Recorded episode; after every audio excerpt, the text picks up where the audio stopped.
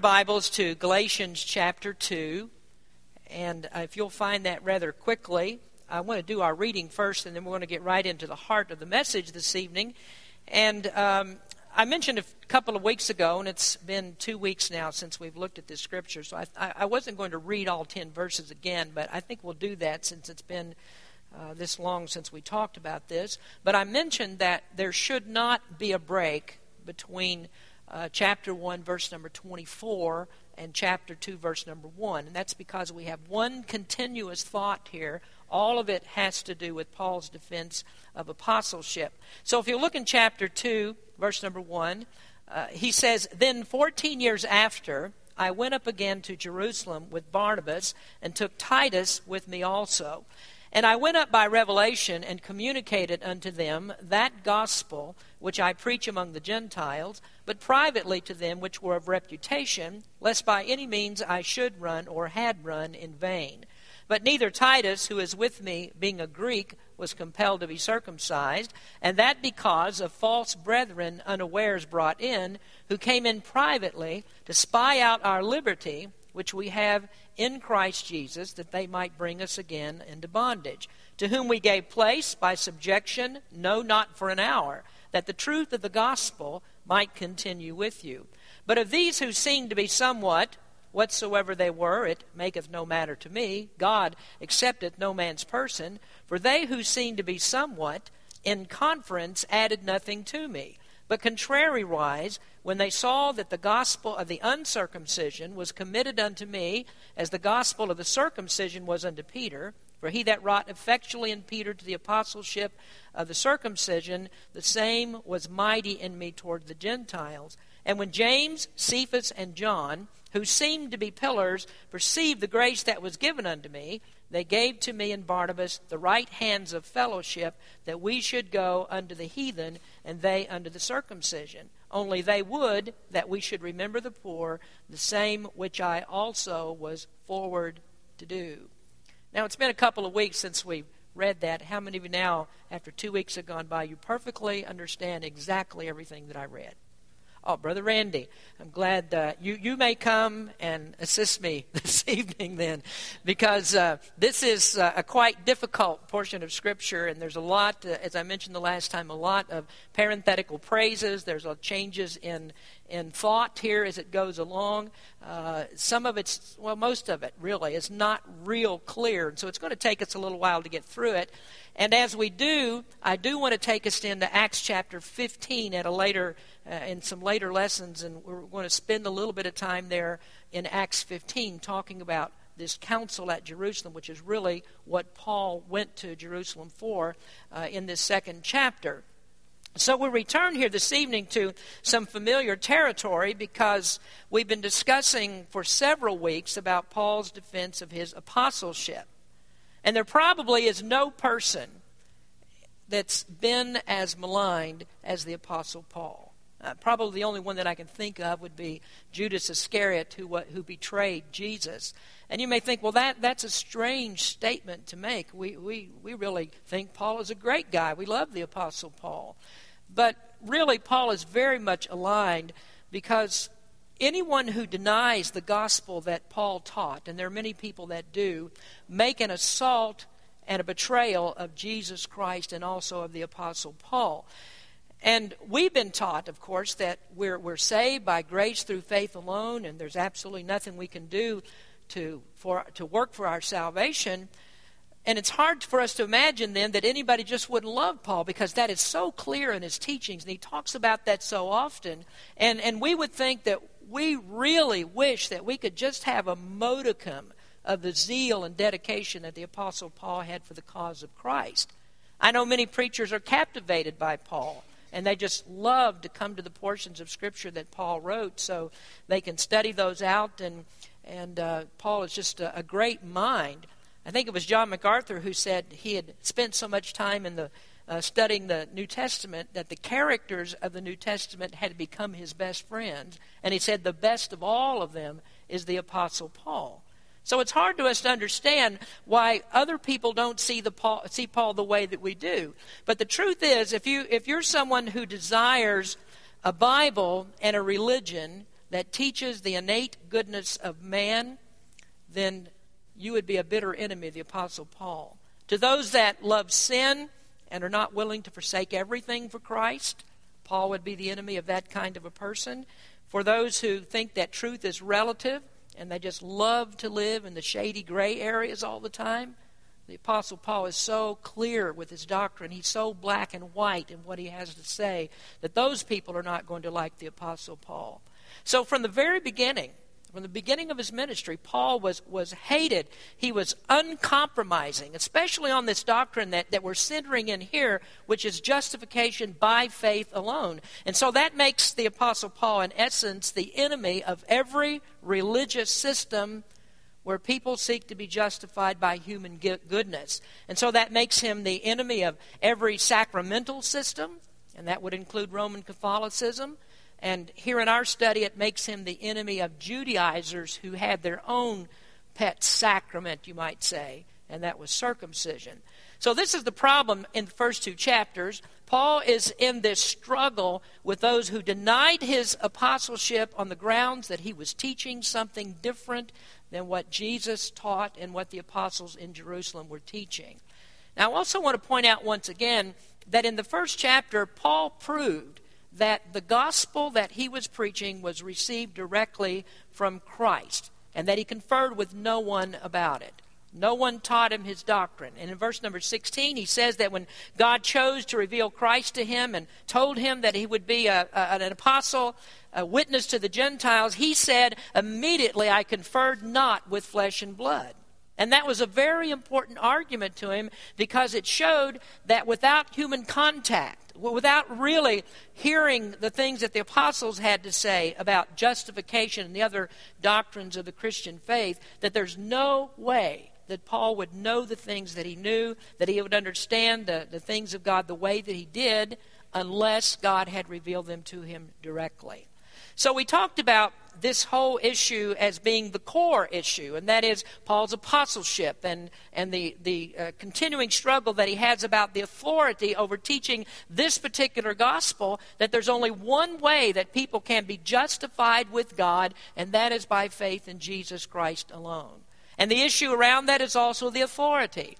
If the Judaizers could prove that Paul had no authority, that his gospel was not the same as that taught by the apostles and by Jesus, then you can throw it all out. Get rid of it all. And the Judaizers are right. And then on the other hand, if the apostle Paul can prove that his doctrines are the same as the apostles in Jerusalem, then the authority is established.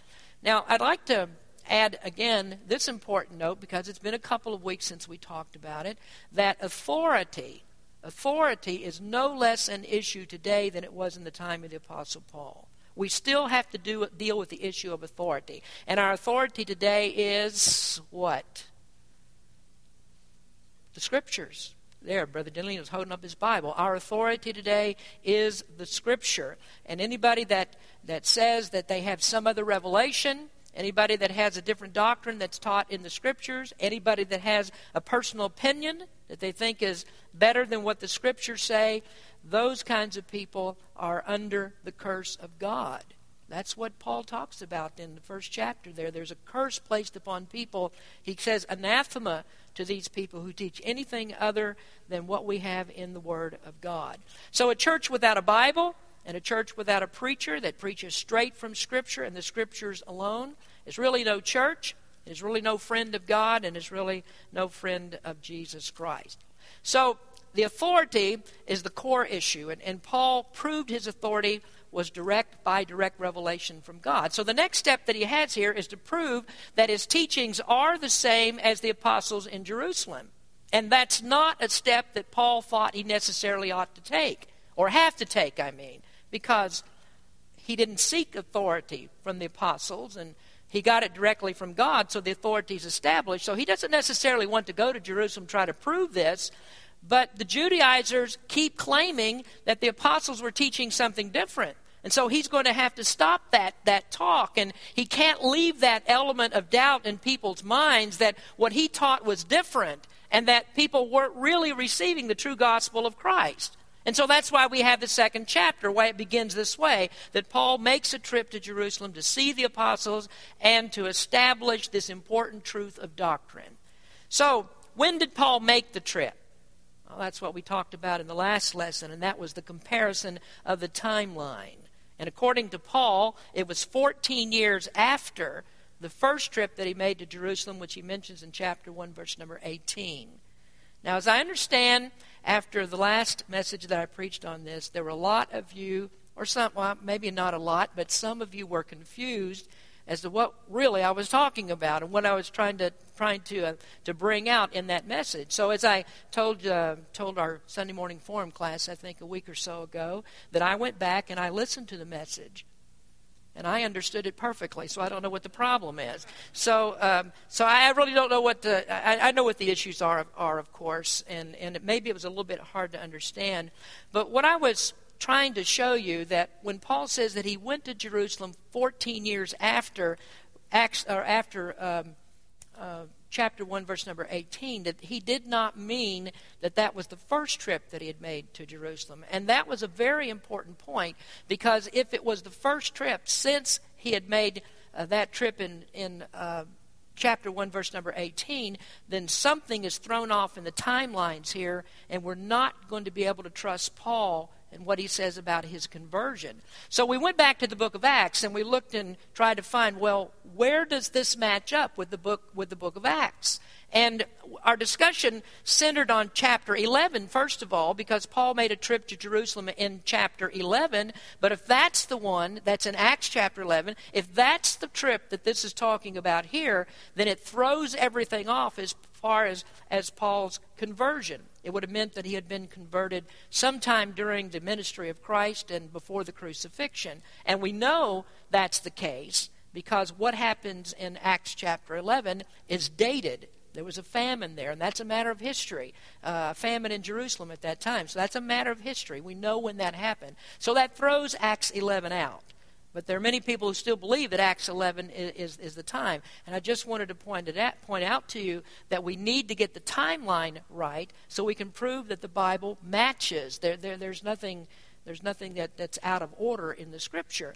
So we looked at this and we found out that Acts chapter 15 is the same as Galatians chapter 2. And that's when Paul and Barnabas went down to see the apostles in Jerusalem to discuss this issue with the Judaizers, and they were saying that circumcision was necessary for salvation.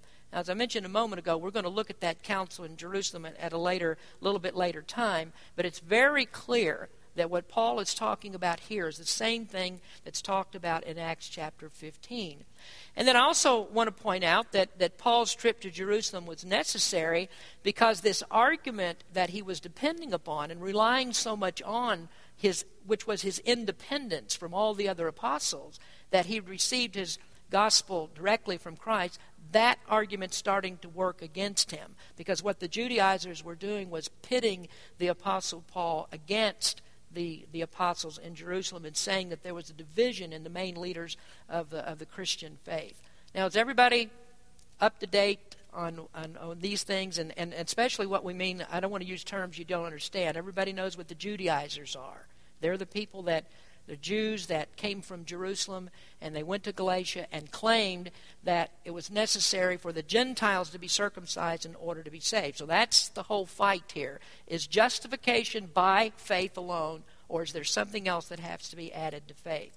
Now, thirdly, and this is where we'll spend our time tonight, and that is the companions for the journey. Verse 1 says, Then 14 years after, I went up again to Jerusalem with Barnabas and took Titus with me also. So Paul mentions here two traveling companions that went with him.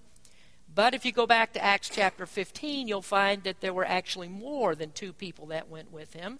And the reason that Paul mentions Barnabas and Titus specifically here, because they're the ones that are most important uh, to his defense. Now, before we talk about them, though, I want to talk to you about Paul. And Paul is one that I would call the defender. He's the defender of the faith, and it's his authority that's really at the center of the controversy. Well, let's suppose for just a minute that Paul had not been at the center of the controversy. Well, what if this is someone else? What if this is one of, one of the other people that had left Jerusalem and during the persecution and scattered out to the different areas. Maybe it's one of the, if it had been one of the people that um, had followed the command of the Lord when He said, "You're going to be witnesses to me to Judea, in Judea, Samaria, and uh, to other places and all the othermost parts of the world." What if this was somebody else besides the Apostle Paul? Well, even if it was, Paul would have still been the best one to go to Jerusalem to defend the faith in this particular area. And you, we should know that because we've studied two of Paul's letters extensively, the book of Ephesians and Philippians, and looked at that in great detail. We also regularly refer, refer to Paul's magnum opus, which is the book of Romans. And each time that we look into those scriptures, we're just simply, at least I am, lost in amazement at the well, just the logic of Paul's argument and, and, and, the ability to clearly define issues to produce those logical arguments on the fundamentals of the faith. And so, if you need a defender of doctrine, the Apostle Paul is the one you want to call on because there is nobody that's a better defender. He's been called steadfast, determined, zealous, resolute, expertly tactful, and an intellectual giant. And those are just a few of the superlatives that are used to describe Paul as the greatest advocate for the cause of Christ. But rather than spend time with Paul, what I really want to do is look at these two companions that are mentioned here. Uh, we, will we'll try to give Paul his just due as we go through the study. So let's take just a minute to look at these other two that accompanied Paul to Jerusalem.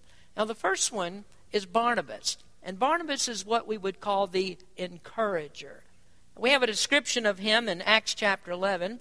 So if you'll turn there, Acts chapter 11, and, and if you'll keep Acts open for a while, uh, we're going to spend a little bit of time here reading some scripture. But here in Acts chapter 11, this is after uh, Peter had preached to the Gentile centurion Cornelius, and Cornelius had been saved. The Holy Spirit had fallen on his household. And in verse number 18, we have that great verse that says, Then hath God also to the Gentiles granted repentance unto life. And if you look at verse number 19, Barnabas is in this scripture, in, in this passage. Verse 19 says, Now when they which were scattered abroad upon the persecution that arose about Stephen traveled as far as Phoenicia and Cyprus and Antioch, preaching the word to none but unto the Jews only. And some of them were men of Cyprus and Cyrene, which when they were come to Antioch, spake unto the Grecians, preaching the Lord Jesus. And the hand of the Lord was with them, and a great number believed and turned unto the Lord.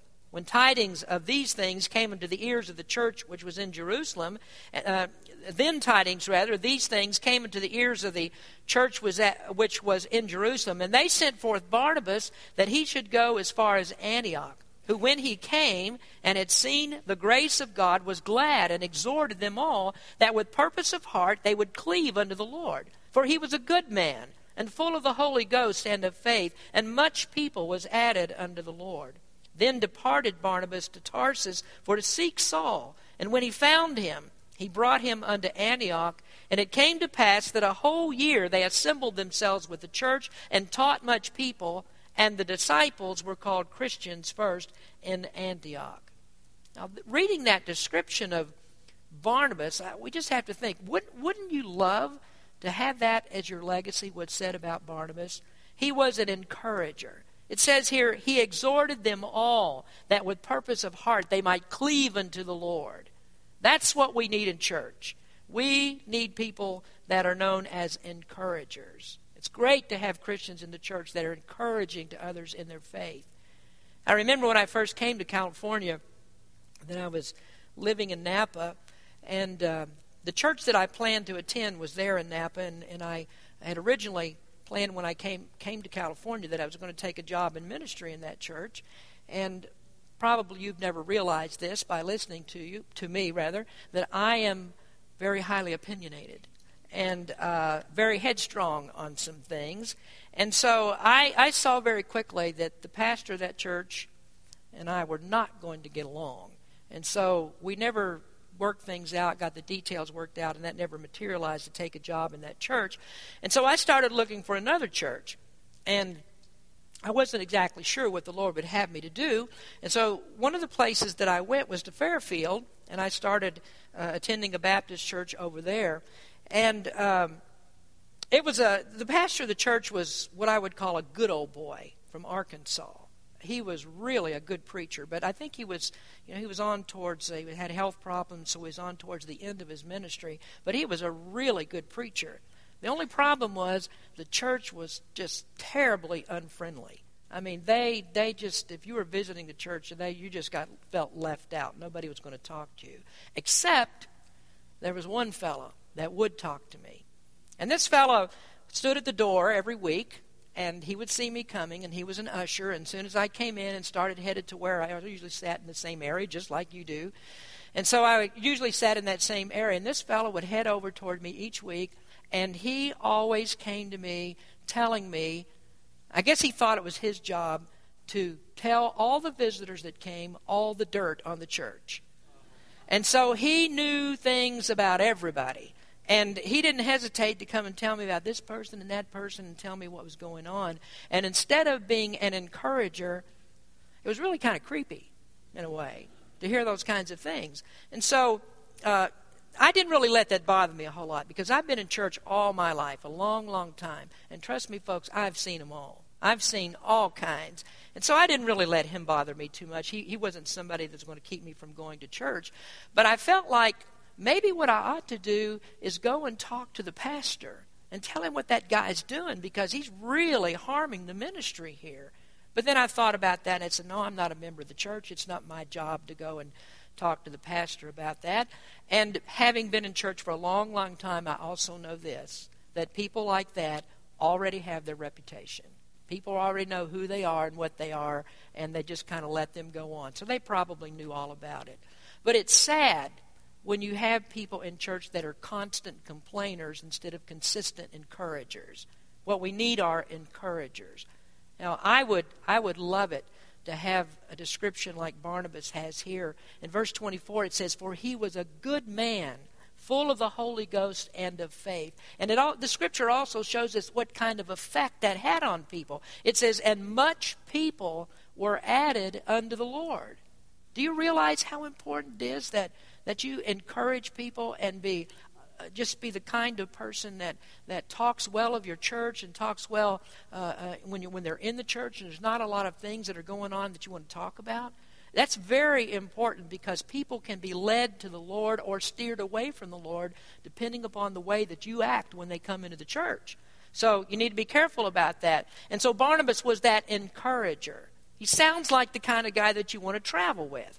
He, he was a perfect traveling companion for Paul because here is a man that knew his way around the scriptures, and also he was a great testimony and a witness for all of these Gentiles that had come to the faith through the preaching of the Apostle Paul.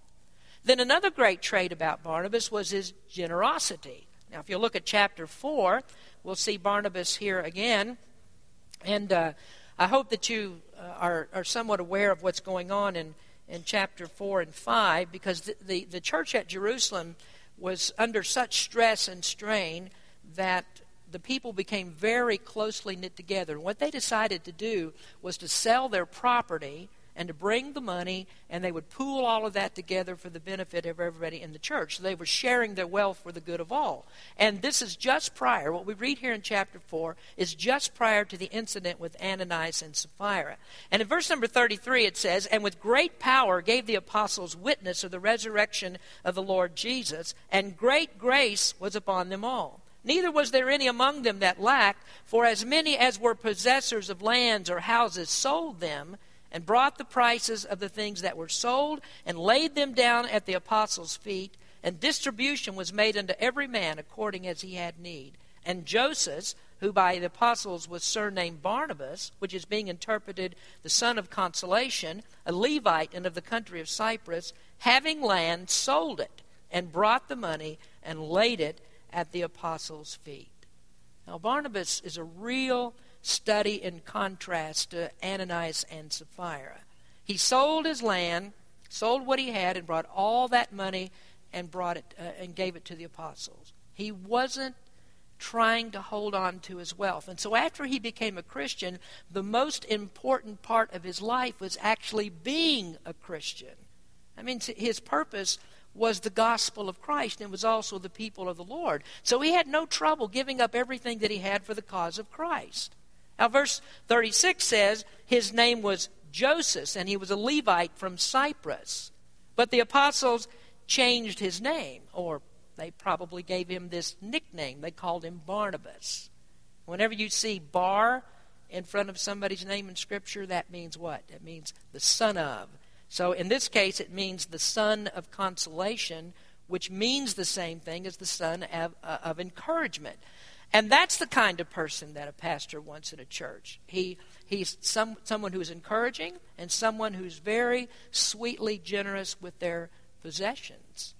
Now, we have a lot, I won't say we have a lot, we have some church members. Then when you talk about giving an offering, they sully up. They don't really want to, don't want to talk about giving. There, there really is no sweetness in them. There's a lot of jealousy there, a lot of wanting to hold on to their possessions and not share those with anybody. And so when you ask for an offering, you're the last people to give, or if they do give, they're the most reluctant to give.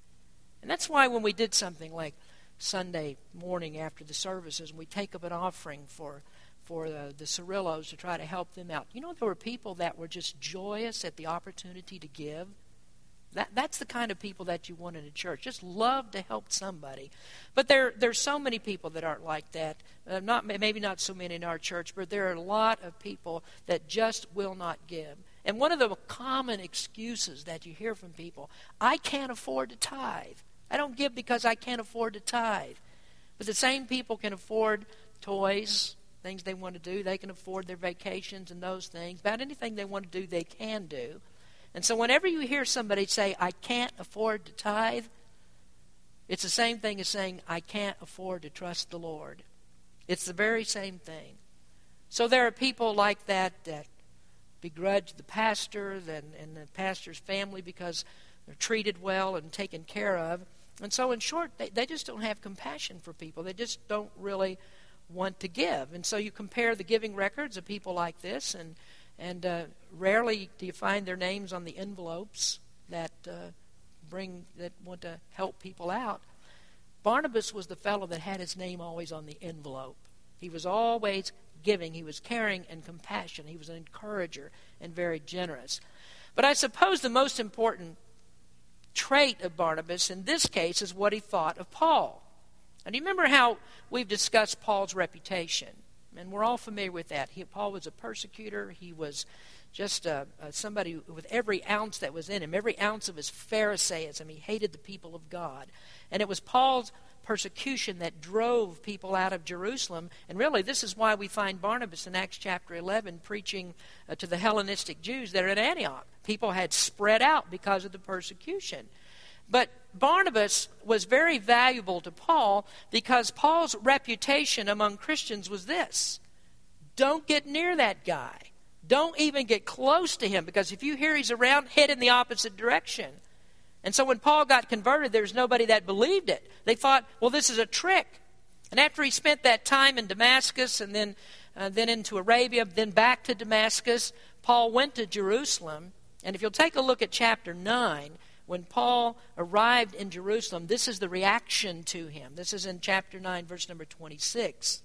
And when Saul was come to Jerusalem, he essayed to join himself, or he tried to join himself to the disciples, but they were all afraid of him and believed not that he was a disciple. And that's the typical expected reaction. They were afraid because they knew Paul's reputation. You know, what if, what if Osama bin Laden came into these services tonight, what would you say? Well, first thing you'd say, how'd that guy get out of hell? That'd be the first thing you say. But, but assuming that he hadn't been a victim of the Navy SEALs, and he showed up in church tonight and he came and he said, You know, I really want to be a Christian. I mean, I just love Christians and I just love Americans and I want to be an American Christian. What would you do? I'd duck behind the pulpit and I'd hope he ran out of bullets using one on you before he got to me. And, and Uh, we would be afraid of that. We wouldn't trust that. Well, this is like it was with the Apostle Paul, uh, or Saul, as he is known then. They, they were thinking, Barnabas, don't bring that guy here. Don't show him where we live. Don't show him where we worship. Are you crazy or something? But verse 27 shows us who calmed that situation. But Barnabas took him and brought him to the apostles and declared unto them how he had seen the Lord in the way, and that he had spoken to him, and how he had preached boldly at Damascus in the name of Jesus. So Barnabas was the friend that vouched for Paul. He risked people thinking that he had sold them out, that he was some kind of a traitor by bringing Paul there.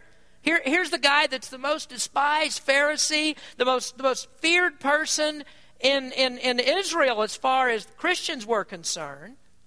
And Barnabas is the one who just got the door open so that Paul could come in and be a part of the disciples at Jerusalem. So if you're Paul, who do you want to take with you? Who do you want to go on the journey? Who's your, who's your best companion? Well, I think at this point, Barnabas was probably Paul's, Paul's best friend. They, they were co laborers in the Lord. Uh, they were chosen in Acts chapter 11 to take that offering to Jerusalem, so they went together to do that. When the church in Antioch sent the first, sent the first missionaries out, who did they send? They ordained Paul and Barnabas, and they went together. And that really brings up another great characteristic of, of, of, of Barnabas, and that's his humility. He was a man of humility.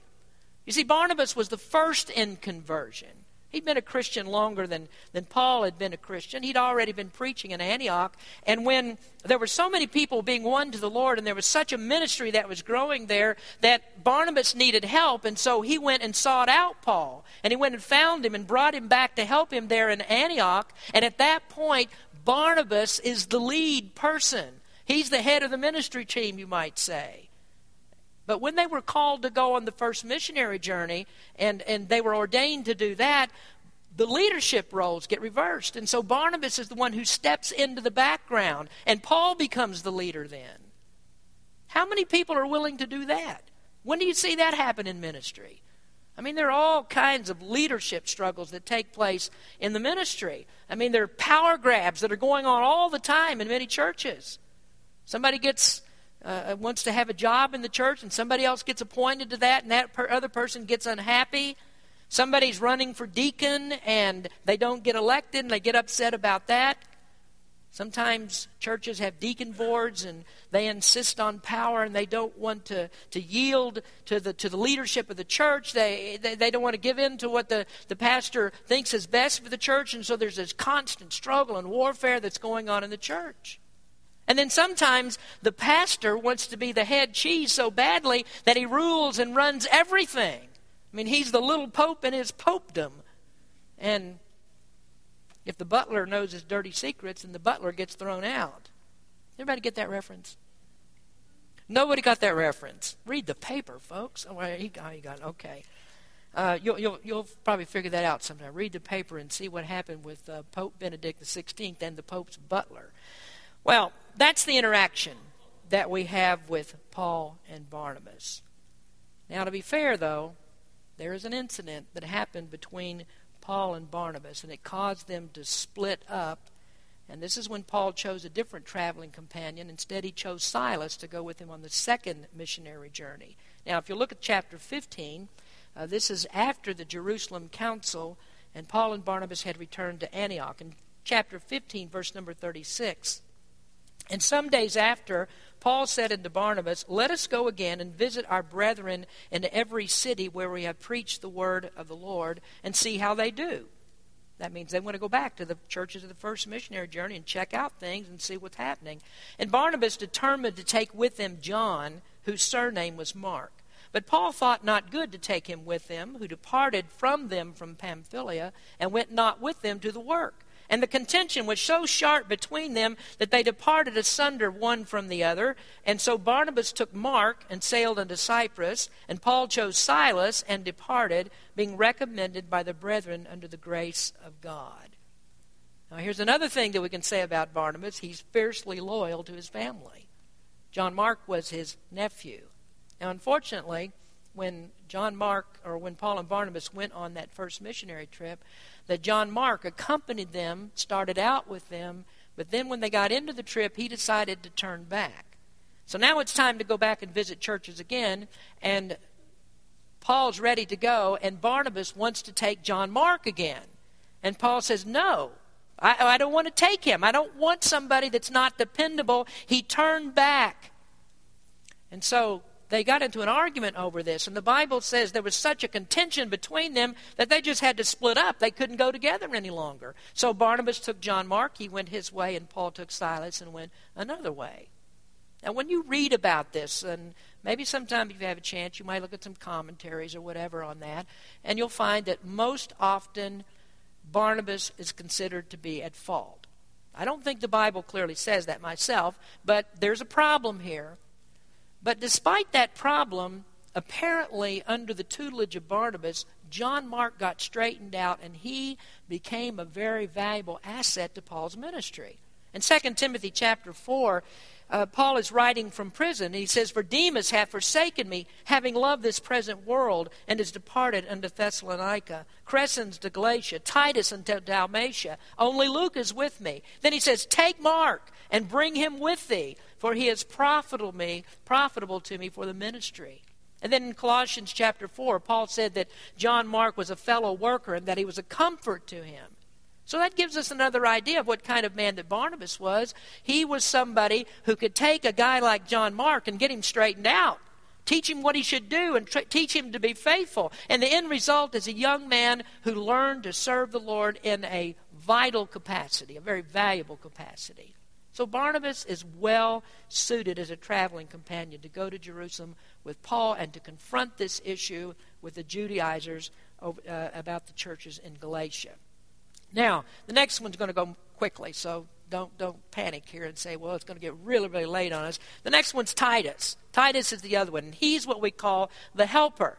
And I'm not going to say much about him right now because he turns out to be a very interesting carrier, uh, character in the discussion. He actually becomes a test case for, for Paul's doctrine, and it was very appropriate that Titus should go. He was, a, he, was a, he was not a Jew, he's a Greek, and an uncircumcised one. So I suppose the best thing that we can say about Titus at this point is the willingness to be Paul's helper. If he could help in the defense of Paul's apostleship in Jerusalem, and he could be a testimony to the, to the grace of God in saving people without circumcision, then Titus was willing to wade into that hotbed of controversy and the unwelcomeness that he would feel being a Greek a Gentile walking into the city of Jerusalem among all these Jews that are fighting over the issue of circumcision. He's willing to do that. And so he became a tremendous help to Paul. Later in the ministry, uh, Paul was, was, was so. Uh, was so, I guess the word we would use, high on Titus, that he was using for all different kinds of things. And, and when Paul went to Troas, he, he was expecting to meet Titus there because Titus was going to meet him with a report of what was going on in the Corinthian church. But when Paul got to Troas, Titus wasn't there. I'm not going to say that Paul panicked, but he came very concerned about what had happened to him. And so Paul took off into Macedonia looking for Titus. He was that kind of a helper. I mean, Paul just kind of left no stone unturned trying to find out where he was. And then in the letter that Paul wrote to Titus, there it talks about he, how he commissioned him to, to teach new converts and how he said to him, You need to ordain elders in the churches. And you know where Titus was serving? He was serving in Crete. Whoa, that's a place with a terrible reputation. You ever heard somebody call somebody a Cretan? Okay, well, that's because that's people from there. They're not, you know, they were, they were rough people at that time. I don't know how it is now. Never been to Crete. But at that time, they had no reputation. But Titus was the one who served there. He was a faithful helper. And the reason that this is so important, because while all this is going on, Paul was in prison. He needs somebody to be the eyes and the ears of the ministry. He's got to have somebody to help. He can't go to these places and, and teach the people. So he had faithful people like Titus to do that. He had to have good men, and that's what Titus was. And so he becomes later a very important visual demonstration of a real, live, breathing, uncircumcised Gentile convert. I know it sounds strange, but that's what he was. So we're going to stop with that for this evening. And um, I, I, don't have, as you see, we don't have time to develop the next point. And so uh, I just think it's really good for us to try to tie up all these loose ends and see what's going on here in the scriptures. How do these things all come about? How does it all fit together? And that's the purpose of doing all of this. And we thank the Lord for this, that, that Christianity in the first century was not a scandalous hierarchy of, and a monstrosity that churches have become today, but we have just really simple, straightforward gospel preachers, players that are devoted to the truth of God's Word, and we don't see the personal politics of power going on among these devoted disciples of Jesus Christ. Let's pray. Father, we thank you for the time in your Word tonight. And Lord, we, we appreciate the opportunity of looking into the Bible and just passages of Scripture that, that seem strange to us and hard to understand. They, they do have an explanation. And we're thankful, Lord, that you, you help us to understand what, what's written in your word. And so we learn to trust everything that you say as being absolute truth. And we see the great testimony of, of people that are in the scriptures that teach us how to live our lives, how to be encouragers, how to have the humility that we really need to, in your service, how to be generous to people. These kinds of things are taught in scriptures like this. And it's, it's good for us to, to seek these things out and to learn them. Thank you, Lord, for the opportunity tonight. In Jesus' name we pray. Amen.